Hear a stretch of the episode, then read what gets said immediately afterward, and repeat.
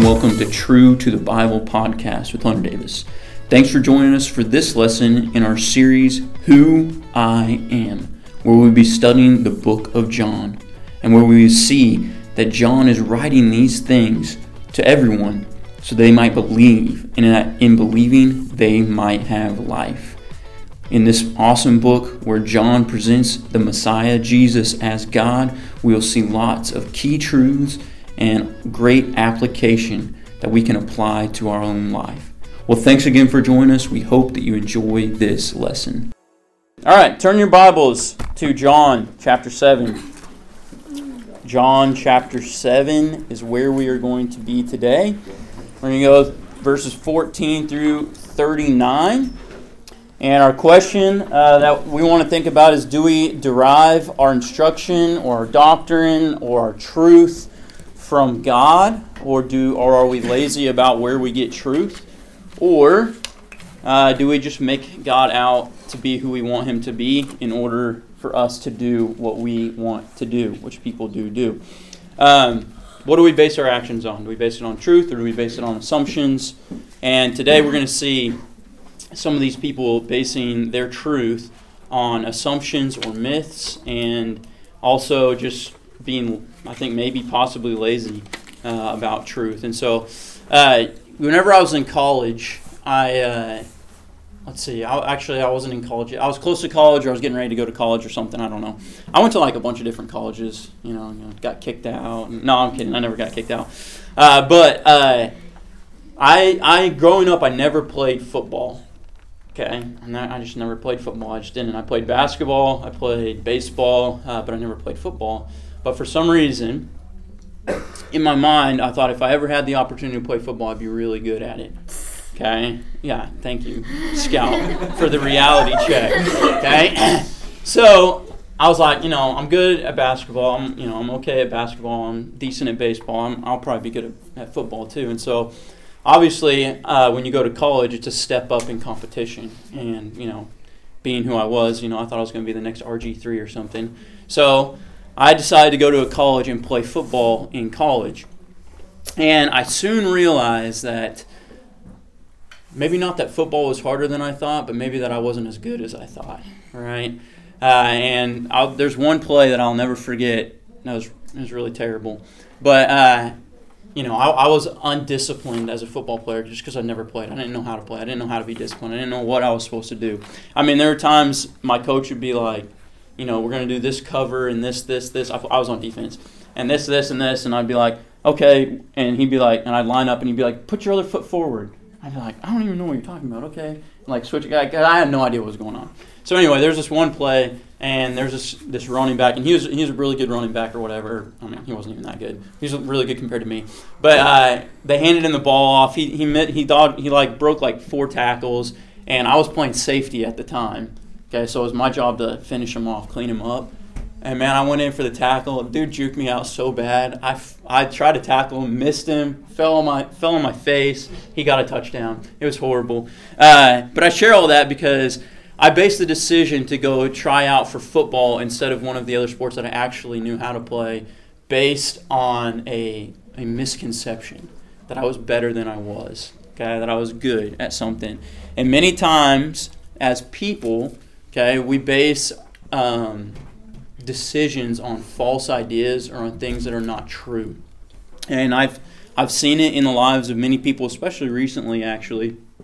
Which I don't know if it's just because I'm getting older and the stage of, of life I'm in or whatever, but I've seen my friends or people that are kind of close to me, um, they neglect the truth and they decide to do something based on something that they they decide is true based on what they want. So, what I mean by that is they'll say, well, God is this, and where they got the idea that God is that is just out of their own mind or from something they heard somewhere, maybe on media or from a pastor or something. And so they say, God is this, and because He is this, I can do this. And they'll do something, and it's actually sin. And God, like, obviously doesn't like it, but they'll they'll do that thing, and uh, they'll claim that it is good because of their false idea of what's true. Does that make sense? And today we're going to see that there are some people that have a false idea of what the Messiah is supposed to be or where he's supposed to come from. And also, uh, they have a false idea of who Jesus is or where he's from. And they don't really care. And the, the whole point is really that they're not seeking truth, okay, because they don't care about truth. They just want to do what they want to do. And I think in our own lives we do that too. It's like, I don't care about what's actually too, true. I want to do this, and therefore I can work the truth around enough to where it makes it sound like it, what I'm doing is okay. Does that make sense? So that's what these guys are doing. So let's look at it. Let's look at verse 14. We're just read the whole thing, all the way to 39, uh, and then we'll come back, circle back, and start. It says, But when it was now the midst of the feast, which is the Feast of Booths, Jesus went up to the temple and he began to teach. The Jews then were astonished, saying, How has this man become learned, having never been educated? So Jesus answered them and said, My teaching is not mine, but he who sent me. If anyone is willing to do his will, he will know of the teaching, whether it is of God or whether I speak myself. He who speaks from himself seeks his own glory, but he who is seeking the glory of the one who sent him is true, and there is no unrighteousness in him. Did Moses give you the law, and yet none of you carry out the law? Or, sorry, did not Moses give you the law, and none of you carry out the law? Why do you seek to kill me? And the crowd answered him, You have a demon. Who seeks to kill you? And Jesus answered them, I did one deed, and you all marvel. For this reason, Moses given, uh, has given you circumcision, not because it was from Moses, but it was from the fathers. And on the Sabbath, you circumcise a man. If a man receives circumcision on the Sabbath, so that the law of Moses is not broken, are you angry with me because I made an entire man well on the Sabbath? Do not judge according to appearance, but judge with righteous judgment. So some of the people of Jerusalem were saying, uh, Is this not the man they are seeking to kill? Look, he is speaking publicly, and they are not saying anything to him. The rulers are not, uh, do not really know that this is the Christ, do they?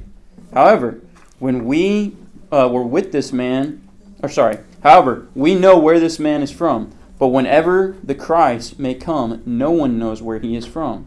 Then Jesus cried out in the temple, uh, teaching and saying, You both know me, and you know where I'm from. I have not come of myself, but he sent me, he who sent me is true, whom you do not know. I know him because I am from him, and he sent me. So they were seeking to seize him, and no man laid hand on him, because his hour had not yet come. But many of the crowd believed in him. And they were saying, When the Christ comes, he, he, will he not perform more signs than those which this man has done? The Pharisees heard the crowd muttering these things about him, and the chief priests and the Pharisees sent officers to seize him. Okay, so trying to get him again. Therefore Jesus said, For a little while longer I am with you, then I go to him who sent me. You will seek me, and you will not find me, and where I go you cannot come. Then the Jews said to one another, Where does this man intend to go that we will not find him? He is not intending to go to the dispersion among the Greeks and teach to the Greeks, is he? What is this statement that he said? You will seek me, and you will not find me. Where I am, you cannot come. Now, on the last day, the great day of the feast, Jesus stood and cried out, If anyone is thirsty, let him come to me and drink. He who believes in me, as the scripture said, from his innermost being will ro- flow rivers of living water. But he spoke of the Spirit, whom those who believed in him were to receive. For the Spirit was not yet given uh, because Jesus was not yet glorified. All right, let's pray. Dear God, we just come before you and thank you for this day you've given to us. Thank you for all you've done for us. I just pray that as we look at this passage, you speak to us to be your words and not uh, mine, God, and be your truth that we look at. And we pray all this through Jesus' name. Amen. All right, I'm going to turn this really quick so it's on the deal. There we go. All right. Uh, so that was a long passage, a lot of reading, uh, and a lot of it's kind of narrative. Okay, but we're going to look at it and we're going to see several things, and we're going to see several things about Jesus and the Father. And actually, we're going to see that each of those things kind of relates to us as believers in the New Testament, which is kind of interesting and kind of cool, I think as well. So, first thing we're going to look at is the doctrine of Jesus is from the Father or the instruction. Some of your versions may say instruction. This is verses 14 through 24. So, in verse 14, he gets up and he starts teaching. And in verse 15, the Jews were astonished about his teaching. We don't know what his teaching was. Uh, I tried to look up and see if there was a correlating passage in one of the other Gospels uh, that it, we exactly match, and we knew exactly that it was this teaching, but uh, I couldn't find any. So uh, we don't know what he taught, but he taught something, and the Jewish leaders are like, man, how is this guy teaching if he's never been educated by us? And uh, they were just astonished. And so Jesus, knowing that they're saying these things, understanding that they say, well, how is he educated? Okay, he tells them how he was educated. Okay, in verse 16, look at it. So it says, So Jesus answered them and said, My teaching is not mine, but his who sent me. Okay, his assuming. And that teaching could be doctrine or instruction, but the teaching that he's giving, the instruction that he's giving, or the doctrine that he's giving, okay, that is not from him, it is from the one who sent him, who uh, who is the Father, right? And so his teaching is from the Father. Um, and that's what he's saying. He's saying, he's basically saying, they're saying, you didn't go to school. And he said, I went to school with the Father. The Father taught me all these things, okay? Uh, which they're not going to like, obviously, right? And then look at verse 17, okay? So he's saying, he got his doctrine from the Father. If anyone is willing to do his will, he will know the teaching, whether it is of God or whether I speak of myself. And I love this statement because it's like he who's actually seeking truth is going to find it. Like if you if you seek, he's basically saying to these guys, you know, if you were seeking the will of the Father, okay, if you're seeking the will of God, you would know whether my teaching is of God or not. And it is. But you would know whether it's of God or not. And you don't know because you're saying it's not, but it is.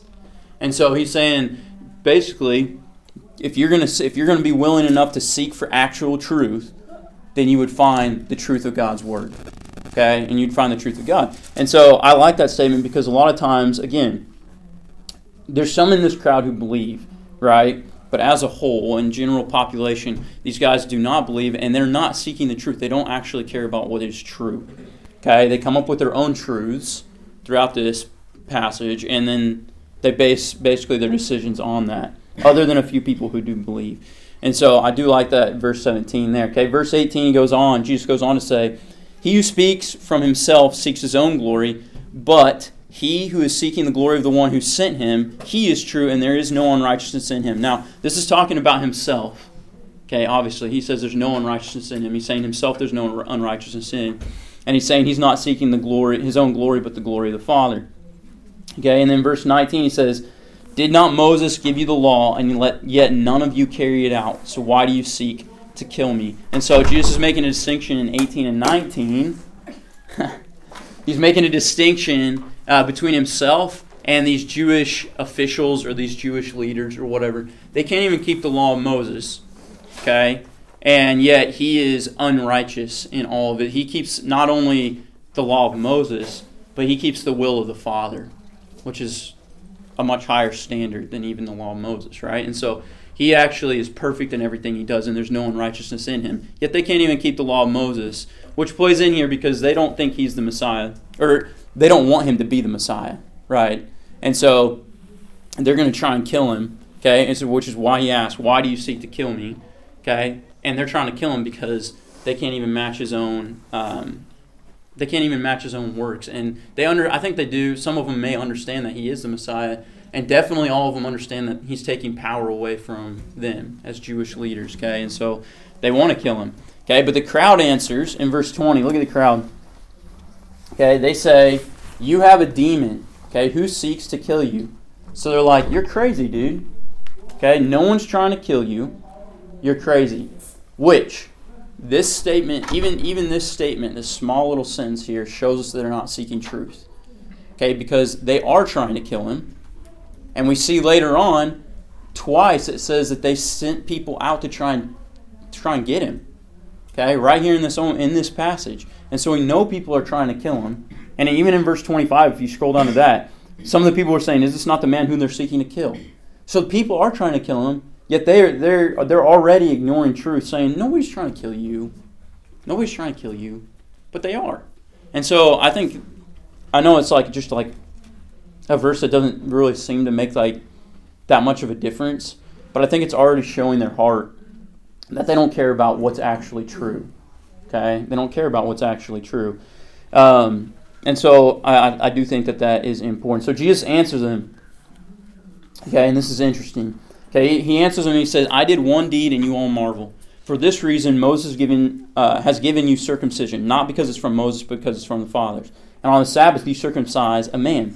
If a man receives circumcision on the Sabbath so that the law of Moses is not broken, are you angry with me because I made an entire man well on the Sabbath? Okay, so what's he saying here? What, what's going on? Well, the people, the Jewish leaders, really started trying to kill Jesus when he started healing on the Sabbath. Okay, which he did several. We see in John, there's one major one that he did on the Sabbath. Okay, but in the other Gospels, we see other uh, healings on the Sabbath. Do you guys remember the one in John that was on the Sabbath? I'm thinking of one, but I don't know if it's it. Is it the one where he healed like someone who was like having trouble walking? Yeah, so it's the they're at the pool of Bethesda. Okay, he's coming into, into Judea and then into Jerusalem. Uh, I, think I can't remember if that one was for um, Passover or not. I think it was for Passover. But he comes in, he goes to the pool of Bethesda, and there's a guy there. It says that basically, you know, he basically can't walk. He says he's sick, but it says he, you know, later that he can't walk. You know, pick up your mat and that sort of thing. So we think he's a paralytic. Okay, and he heals that guy on the Sabbath, and they get really mad. Okay, and so I think, and I think a lot of people think that when he says this one deed, right there in verse 21, says, Jesus answered and said to them, I did one deed or work, depending on your translation. I did one work. I think it's that pool of Bethesda healing. Okay, it could have been a different healing, but I, it's definitely a healing that happened on the Sabbath that really got him stirred up.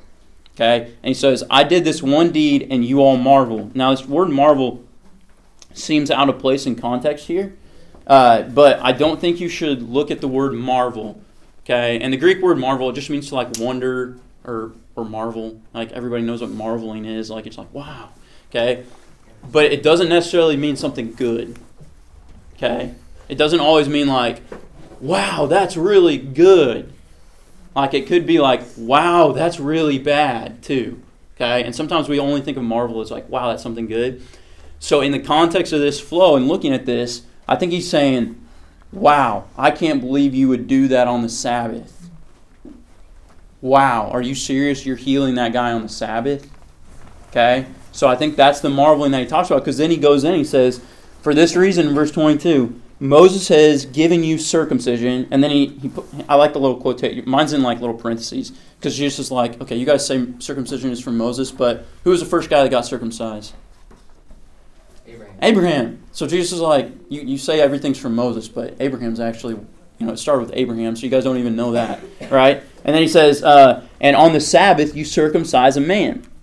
He says, if a man receives circumcision. Now, a little Greek here, not very much, but uh, in English, by context, you can tell if an if is kind of means like if maybe or maybe not, if it's true, if it's probably not true. So in Greek, if it's a first class if, it means like if and it's true. Okay, this is a first class if. So it's saying if a man receives circumcision on the Sabbath, and he does, because according to the law, you had to be circumcised on this, you know, uh, regardless of whether it was Sabbath or not on the correct day. And so if a man receives circumcision on the Sabbath, so that the law of Moses will not be broken, are you angry with me because I made an entire man well on the Sabbath? So you're so Jesus says, you ceremoniously make a man well or make a man right with God, you know, keep the law uh, by circumcision on the Sabbath. But circumcision is a work, right? You're like working, okay? You have to do it. And, uh, and yet you do that, but then when I actually make somebody well on the Sabbath, you get mad, okay? And, and, he's, and he's, uh, and he's not remember he's not breaking any he's not breaking any, even any Mosaic law, any Old Testament law by healing that guy. Okay. And the one thing that they got really mad at that they could really pinpoint was the guy picking up his mat and walking with it, which doesn't go against the Old Testament. It goes against the tradition of the um, Pharisees. And so he's saying, you guys um, are, are you guys do this do this and you then you don't you get mad at me because i'm doing this and yet i'm actually making somebody well okay then look at verse 24 because this is, this is what he's saying he says don't judge according to appearance but judge with righteous judgment okay how does god judge people With righteous judgment. With righteous judgment you're correct okay but how does god man looks at the outward appearance and god looks at the Inward. the heart yeah the inward okay he looks at the inside Okay, and so the the circumcision that these men might perform okay, on the Sabbath may have looked good, but may have been done with the wrong heart attitude. Okay, not all circumcisions were, but I'm just saying their heart attitude uh, was one of pride. And yet Jesus, in his compassion, heals a man on the Sabbath, and they get mad at him. Okay, which again shows their heart. Okay, and they these he's saying, hey, you need to stop judging on the outside and judge with righteous judgment. You're only ju- uh, judging according to what you see. Okay, and so Jesus' doctrine comes from the Father. Okay, his judgment comes from the Father. What he does comes from the Father. So our question is, what is your doctrine? Okay, what is your doctrine? All of our doctrine should come from Scripture. Okay, 2 Timothy 2.15, study to show yourself approved unto God, a workman that doesn't need to be shamed, accurately handling the word of truth, or rightly dividing the word of truth. Uh, 2 Timothy 3.16, all Scripture is good, it's profitable, okay, for correction, rebuke, training, righteousness. So man of God may be adequate, equipped for every good work. And so the question that I have for us is what is our and that seems like a big like doctrine seems like a big word. You can just think of instruction or teaching or even truths. Where do our truths come from? Okay, and so this doesn't just mean like like the big issues of the Bible, right? Like it doesn't just mean like what is your belief on salvation? What is your belief on God? And what is your belief on Scripture? Like, those are the basis. Those are what we build off of. And a lot of times people don't have those right, and so they're not building right off of it. But you can go even further, further to say, like, like these guys. I mean, they say, hey, no one's trying to kill you, Jesus. Is that true? No. No, it's not. And so you can even take little things of our life and say, well, God is love. Is that true? Well, if God is love, then homosexuality is okay because that's love. Is that true? No. No, it's not. Okay, so even though God is love, you're twisting that truth because you're not actually digging the scriptures. You're not actually getting your doctrine from God and the scripture and your truth from the scripture. You're, you're twisting it to make it sound like God is somebody that He's not. Okay? And Jesus never does that. Jesus' doctrine always comes, his instruction always comes from the Father. Every time. And it matches with Scripture. The old his his New Testament always matched with the Old Testament. Okay? Um, so do you know what you believe? Okay, do you know what your church believes? Okay, and this is another good thing to ask yourself. Do you know what to look for in a doctrinal statement? A lot of people go off to college, they don't even know what to look for in a doctrinal statement. Okay, and you know, you shouldn't go to your pastor or youth pastor and be like, give me a list. I mean, you can do this, but give me a list of all the things I should, all the doctrinal things. Like, you should be so much in the Word of God that you know what those things are and you can see those things. I'm not, again, I'm not saying that's bad to go to your, go to JB or go to Brent or somebody and say, hey, what are some things to look out for? But like, we shouldn't just be lazy to the point where we're just like, well, you know, I don't, I don't study the scripture on my own, so I'm just going to go to somebody else and see if they have a good church that I should go to. Or, you know, you know, Wiley said this is a good church, so I'm just going to go with him. Like, he's a good guy. You know what I mean? Like, 90% of people, that's what they do. Okay? And not just with church, but with everything. Okay? Um, you know, I heard, I've heard people say they have no idea what Greek is. Like, they have no idea and I don't know very much at all. Okay, but they have no idea what the Greek words mean or anything, and they will quote like they know what they're talking about, misquote a Greek word in order to twist it in a way that they can interpret it to mean that someone should be sinning. Okay, I know you guys you guys are looking at me like you don't believe me, but there there's a whole group of people that do it. Okay, they'll take the word they'll take words like homosexuality, and they'll change the word, the meaning of the word and they'll say the Greek it means this, and it's just a it's just a lie. But then these all these other people will take that on and they'll say, "Oh, look, the Greek word means this," but they don't know. They didn't look it up. They don't know anything about it. But they'll just take the word of somebody else because that's what they want to be true. So they're lazy, or they're ignorant, or they they decide not to even search it out because they don't want to because it, it doesn't fit with what they want to do. Okay, and so our doctrine should, just like Jesus, derive from the truth of God's word no matter what. Okay? Yes? Yes. Yes. All right. Next one. Jesus, he his origin is in the Father. Okay, origin means like where he's from. Okay, so where he's from is from the Father. Look at verse 25. Some people of, of Jerusalem were saying, Is this not the man they're seeking to kill? Look, he is speaking publicly, and they are saying nothing to him. The rulers uh, do not really know that he's the Christ, do they? However, we know there, uh, where this man is from, but the Christ may come, or where the Christ may come, no one knows where he is from. Okay, so we're going to start out with that part. Um, basically, in verse 25, again, they're saying, This is the guy that people are seeking to kill. And when he says they, it's talking about the Jewish leaders. Okay, so they're saying, Wait, this I think this is the guy that the Jewish leaders are trying to kill. And then in verse 26, they're confused because it's like, look, he's speaking publicly because he's he's publicly speaking, right? Okay, and so he's look, he's speaking publicly, and they don't do anything about it. So why are the Jewish leaders not doing anything about it? And then some of them are like, do they think he's the like the Messiah? Maybe they think he's the Messiah, and that's not why they're doing they're not doing anything about it. Okay, when in reality it wasn't Christ's time yet.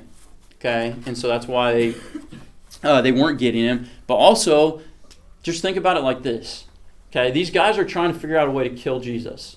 But has Jesus done anything wrong? No. No, so they can't just murder someone because they're they're good people. Right? They can't just murder someone. Like that's that's not how they roll, right? They're looked at as religious. And so they have to come up with a way where they can kill him and everybody looks at it as a righteous deed. Okay? And so they they haven't figured it out because Jesus is perfect. And they can't figure out how to kill this guy. Because even the stuff that they say is wrong, that he's doing wrong, it's like, oh, he healed somebody on the Sabbath and told him to pick up his mat. Oh, definitely he should be killed for that. Like, you know, the crowds may not buy that, you know, and then they're in trouble. Okay? And they don't want to lose that authority that they have and that viewpoint that people have of them as being righteous. And so, really, they're sitting here trying to figure out how to kill him and they can't figure it out. And these people are like, why aren't, if they're trying to kill him, why don't they kill him? He's literally standing right there. If they're trying to seize him, take him now. He's public. He's public, and you guys aren't even taking him. Okay, so they're like, maybe he's the Christ. And then in verse 27, look at it. However, we know where this man is from. But whenever the Christ may come, no one knows where he's from. Is that true? Where does the scripture say that the Messiah would be come from? Bethlehem. That's right. So it's just a blatant lie, okay? And it's uh, we think that this is based on a tradition. It could have been based on a misinterpretation of the second coming of Christ, okay? But basically, it's some sort of tradition that when the Messiah comes, nobody's going to know where he's going to come from. He's just going to appear, and he'll be here to save us all. Like that was the tradition.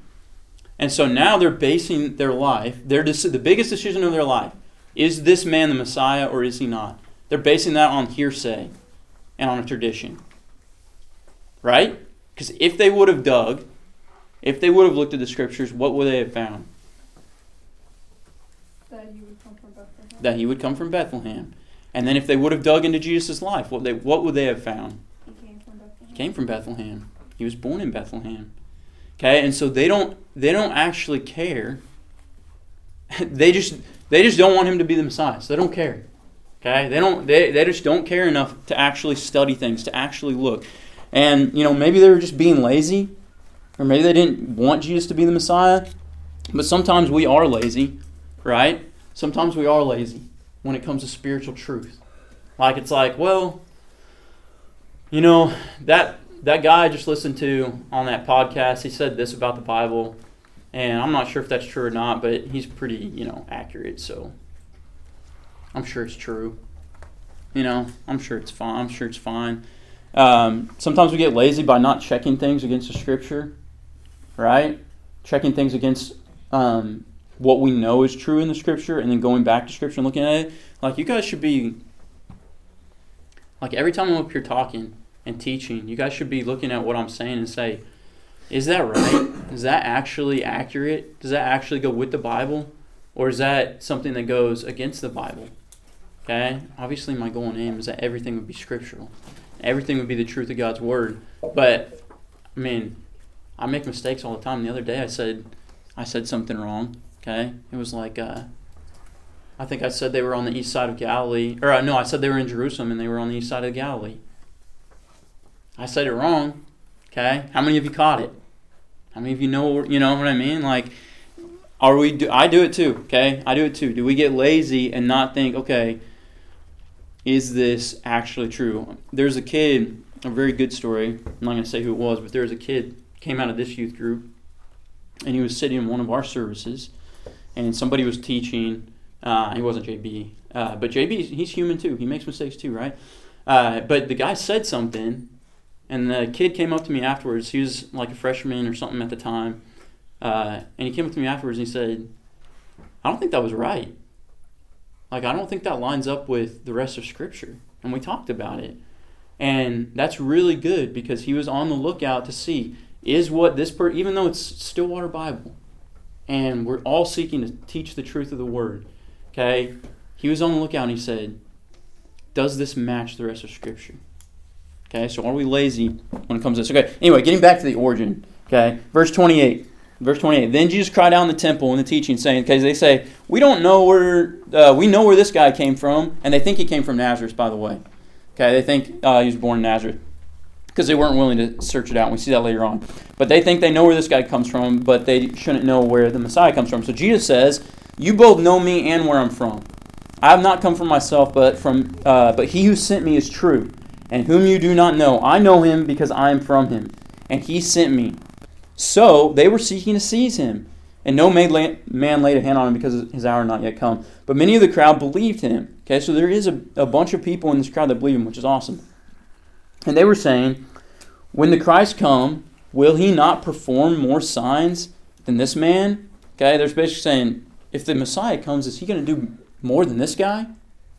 Okay, how's he going to do more than this guy? So the Pharisees heard this. Okay, they heard the crowd muttering that about him. Okay, those who believed they were, they were saying these things, trying to convince other people. And the, the Pharisees hear it, and the chief priests, and they sent officials to seize him. Okay, they don't want people thinking he's Messiah. It's going to take the authority away from them. Okay, and so uh, if you look at that, all that, okay, going back to verse 28, they don't know where he, they don't know where the Messiah's come from, and Jesus goes spiritual on them, and he's like, "You don't know where the Messiah's going to come from? Well, you should. He's going to come from the Father." right? Okay, he doesn't he doesn't even bother to tell him, okay, look, here in Malachi it says the Messiah is going to go from uh, Bethlehem. And I think it's because of what he said in verse 17. Okay, flip back and look at verse 17. It says, If any of you is willing to do his will, he will know of the teaching and whether it is from God or whether I myself speak it. So I think he's understanding that those who believe in him at this point, they're willing to seek the truth. And they're seeking the truth and they understand that he is the Messiah. But those who are not willing, they're not even seeking the truth. So it doesn't matter if he comes to them and says, Look, it says in the scriptures that it's that he's to be from Bethlehem. Because they're not going to care. Okay? They're not going to care if they're those ones. Okay? And so he says, I am from the Father, um, and I come from the Father, and I know him in verse 29 because I'm from him, and he sent me. Okay, and he sent me. So he's saying Jesus was sent by God, or Jesus saying that he was sent uh, by the Father. Okay, so what thing I want to just point out really quickly is what is our origin as New Testament believers? Okay, this is 2 Corinthians five seventeen. It says, "Therefore, if anyone was in Christ, he is a new creation. The old has come, or sorry, the old, the new has come, and the old has gone." Okay, I don't know what translation that is. That's it's not the one I memorized it in. but basically, uh, we are new creations in Christ. Okay, as New Testament believers. Okay, which is also uh, stated in Ephesians 1 5, and I think this predestination is applied to the church personally, because it's us, but He predestined us for adoption as a sonship through Jesus Christ in accordance with His pleasure and will. Okay, and so we are new creations we are no longer in Adam. If you go on in verse uh, 2 Corinthians 5.17, it says we're ambassadors. And so uh, I think this is interesting because like now through Christ, we are from God. Like, you know what I mean? Like our we are sons of God. Like we're not we're not from God in the same way that Jesus is because he's God. But because we're in Christ and we're part of him and a part of his body and we're sons and heirs, like we are from God too, in a way right? In a different, in a little bit different way, but we're, we're sons of God, which is really cool because um, the church is the church has a unique role and a really cool um, thing that nobody else has throughout history, right? A unique relationship. Like Christ is our head, and we're a body that's meant to serve God, and like uh, it's just unique and it's cool. I think that we can be called sons of God um, through Christ, right? And because of the work that He did. Okay, so he he came from the Father, and then He's also going to go to the Father. And I'm not going to spend very much time on this. But look at verse 33. Therefore, Jesus said, For a little while longer I am with you, and then I will go to him who sent me. So he's going to go back. And you will seek me, and you won't find me, and where I am, you cannot come. Okay, then the Jews said to one another, Where is this man intending to go, that we will not find him? He is not intending to go to the uh, dispersion among the Greeks and teach the Greeks, is he? What is this statement that he said, You will go, or you will seek me, and you will not find me, and where I am going, you cannot come? So, again, they're thinking physical. He's talking about him going back to the Father, sitting at the right hand of the throne of God. Okay? And uh, they're thinking physical, so they're like, Is he going to go out and start teaching the Greeks this stuff? Because, like, and he thinks like we can't find him if we go to the Greeks, or if he goes to the Greeks. I don't, I don't understand what he's talking about. Uh, but he's not talking about that. We know. Uh, and so when he says for a little while longer, I'm with you, he's saying his ministry is going to last a little while longer, and then he's going to die. He's going to be in the grave three days. He's going to rise again. he's going to go to the Father. Okay, he's going to spend 40 days on the earth too, but he's going to go to the Father, the one who sent him. And it says, "You will seek me." and you will not find me, and where I am going you cannot come, because no one can go to the Father without Christ. Okay? No one can go to the Father without Christ. Okay? And many of these people did not believe and would not believe, and therefore they would end up not going, okay, where he's going. Uh, but no matter what, none of us can go to the Father without without Christ. Okay, it's impossible to go without Christ. And so, um, if you keep going, okay, they think he's going to be from Greek, uh, going out to the Greeks and everything, and then they restate his statement and they just don't understand. Okay, so the question for us is: Do we ever go? Do we go to the Father? Okay, and the answer is yeah. Yeah, after we die, we do. Okay, because we are in Christ. Okay, so we get to go where He's going because of Him. All right. Mm-hmm. So 2 Corinthians five eight. We're confident, I say, and would prefer to be away from the body and to be at home with the Lord. Okay? When we are absent from the body, when we die, we get to go be with Christ again. This is this is something that not everybody always has got to do, right? In the Old Testament, when people died, did they get to go be with God? Not right away, right? They went to Abraham's bosom. Yeah, Abraham's bosom or Sheol or whatever you want to call it. Yeah, paradise.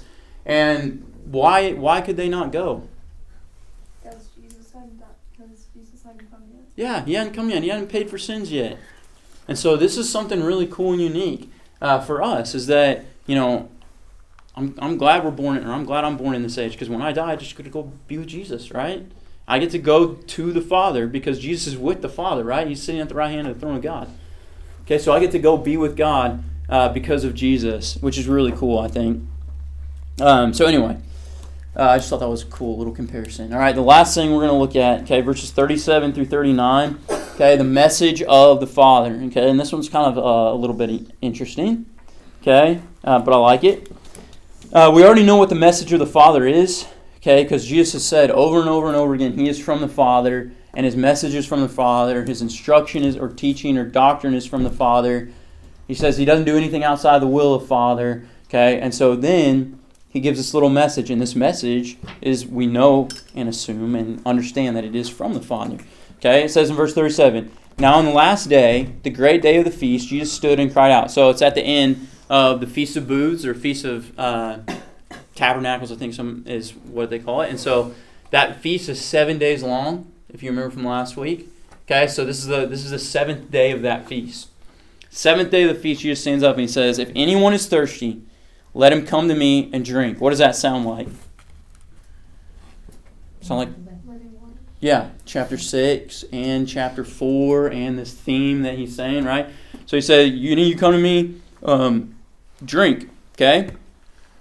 And then here's the drinking. He who believes in me, okay? That's the drinking, okay? So he who believes in me, As the scripture said, from his innermost being will flow uh, rivers of living water. But this he spoke of the Spirit, whom, he, uh, whom those who had believed in him were to receive, for the Spirit had not yet been given, because Jesus was not yet glorified. So it's kind of interesting because he actually talks a little bit about the Holy Spirit indwelling us um, after he dies and rises again and all that stuff, which is kind of cool. But the message, the bottom line message of uh, the Father here, which is the one that Jesus is relaying, is believe in me. Come to me and drink. Come to me and believe. Okay, when we believe in Him, we have eternal life. Okay, and I think all of you understand that message and are good with that message. Hopefully, all of you can teach that that lesson, okay, or that that truth from the Word of God, using the Word of God. Okay, and we've looked at it a lot. But what should our message be? Okay, what should our message be? Okay, that is what our gospel message should be, right? Okay, what should our gospel message be? Believe in Jesus for eternal life. Believe in Jesus for eternal life. Okay, come to Jesus. He's the life giver. Okay, believe in Him and you will have life. That's right. Okay, but what about everything else that comes out of our mouth? Does everything else that come out of our mouth, does all that stuff line up with the Scripture? Okay, it should, right? And you're right, it doesn't, but it should. Okay, Jesus, when He lived, everything He said matched and lined up with the Father. Okay, all of his teaching, all of his doctrine, it all lined up with the Father and the Father's will. Okay, and I know that's like a like we're not Jesus. Okay, but we should be seeking to be imitators of God, right? Ephesians 5. And so we should seek that everything that comes out of our mouth should line up with the truth of God's word. Right? Everything. And not twist things in order to make them what we want, make truth out to be what we want it to be. Okay? Um, you guys know Rehoboam, Jeroboam and Rehoboam from the Bible. Okay, so Rehoboam, whenever Solomon died, uh, Rehoboam, you know, he's this, I can't remember how old he was, but he's king, right? He gets set on the throne, and these people come to him and they say, Yes. Hasn't the kingdom split then? Well, not yet. Oh. Not yet. It's about to. Yeah. So so he's king right now, right? Uh, he got in, from Solomon, and these people come to him and they say, "Hey, your father was very heavy on the people, meaning he he was like a a slave driver. Okay, whether or not it was actually slave driver or not, he was just he taxed the people. He made the people work. He and they said, "We want you to lighten our load a little bit." And so Rehoboam, he goes and he talks to the the old people Okay? Yeah, the advisors from his father's era. Okay? And they say, you know what? If you lighten their load, they're going to be yours for life. This you should you should lighten their load, and man, they're going to be your your subject to you. Okay? And what does Rehoboam do? Yeah, he's like, well, I don't like that advice. Let me go find some other advice. So he goes and he finds some of his friends like Wiley, and he says, Wiley, what do you think I should do? Well, Wiley's only like 14, so he's like, dude, you should tell him this is what Solomon is, and this is what you are. You're that much bigger than Solomon, and you're going to crush him. And then what ends up happening, Scout? Um, th- they, they, they split. Yeah. They, they don't follow him. They split.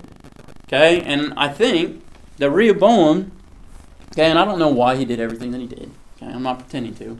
But it sounds like he went and he got good advice, but he didn't like it, so he went and got other advice. And how many times in our life do we only seek the truth that we want to know? Like only seek the truth that fits us, only seek the truth that is good for us. And I've again, I've seen this happen, especially over the last three or four years. I've seen this happen two or three times with like crazy bad results. Okay, where both of them were in marriage. Okay, but where the, both of them were the wives actually. Okay, and the wife decided that she wanted this one idea to be true. Okay, and it's a worldly, sinful idea. Okay, but they decided, both of them, they decided that's what was true. So then they went to Scripture and started basing the Scripture off that idea. And they said, well, here, God says this, so that means this, right? Because they were taking that idea and they were trying to base Scripture off of it. Okay? Both, both times it led to a horrible divorce and terrible lingering effects that are, are still not over. Okay, with kids, with husbands, with all sorts of things.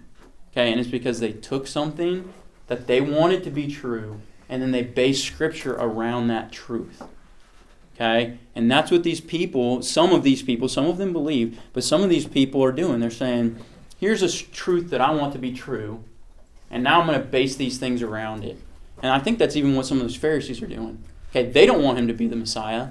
They don't want him to take away their authority and their power. So they take these little things that they try and make true, and then they try and make scripture fit around them. Okay? And it's wrong. Okay? And we do that too. And and by the way, both of these these people were Christians, as far as I could tell. Okay? And both of them were solid. Both of them were slowly led down the wrong path through um, media and friends. That's just a whole nother side point. Okay? But both of them chose the wrong friends. And a lot of it came through, the idea came through media and through those friends on media. And they were led down that path. And then they decided to base scripture around that idea that they suddenly decided was true. Well, not suddenly. Over a long period of time, slowly decided was true. Okay? So we need to be really careful. We need to be careful in our own lives that we don't decide what's true and then try and base scripture around it. Instead, if we decide what's true and I go through and I look through the scripture, I'm like, that's not true, that changes it. Right? Quick story about myself. Okay? Um, so, when I was a lot younger, okay, I I thought um I'm trying to think of exactly what it was. Basically, I thought that you I, I read a scripture passage and I was I was teaching a passage, okay? And by based on that passage, I understood the passage to say that if you don't persist in doing good, then you will not be saved. Okay, which I really didn't believe. Okay, but I thought that's what the passage was saying, and so I started kind of, yeah, you know, I, I and people around me thought that. Okay, and so I actually taught that one time. Okay, I did. Okay, now I also taught that if you believe, you're just like you're just going to do it automatically or something like that. But I was wrong. Okay, and that's not the first or last time. And as I studied the scripture, I started realizing that that was wrong. Okay? And the scripture changed the truth. It didn't change the truth, it was always true. But it changed my mind on what the truth was instead of the other way around. Because what I could have done was said, no, I think this is true. Let me see if I can pick some verses out of the scripture to make it sound like this is true. Okay? And we can all do that. Okay? All of us. And I'm just kind of rambling now, I know. But you guys should not take for granted, again, things that I say, or things that JB says, or things that our church says, and just take those things and say they're true. Okay? You shouldn't. And I, I know it sounds terrible. Okay? But you should be going to the Word of God and saying, is this idea true? Okay? Because if you go to the Word of God and you say, okay, well, Stillwater Bible says it's faith alone in Christ alone. Well, do you, and I know this is a simple one and easy for us, but do you know where to go? If I called on you right now, do you know where to go? And if I, if I had brought up other passages of Scripture that other people use, do you know how to defend it right now? Okay? And there are other things. Do you know that God is lo- all loving and all powerful? Show me the Scripture. What if I call on you right now to show me the Scripture? and then I brought up examples in life that looks like he's not, could you defend it? Okay? Could you defend it with Scripture? Because you should be able to. Okay? And not defend it with your own ideas or your own talk or your smooth tongue, but defend it with Scripture and what Scripture says. Okay? Are you able to do that? Okay? We should be deriving our truth from the Scripture, just like Jesus was. Um, and I think that's my. Yeah. We should be seeking truth. Okay? That's the application, I think, is we seek truth. And we don't seek truth through friends or media or whatever or people. Okay? We should get advice from people and we should get godly wisdom from people. But if those things don't line up with the truth of God's word, then we need to throw them out. And we need to be wise enough and knowledgeable enough and understanding enough to throw those things out if they don't line up with Scripture. Does that make sense to everybody? Yes.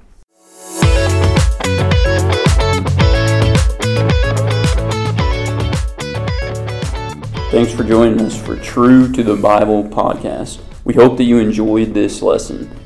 If you have any questions about this lesson or any of the other True to the Bible podcasts, don't hesitate to contact us at hunter.davis.com at stillwaterbible.org. Thanks again for tuning in. We hope that you join us for our next lesson.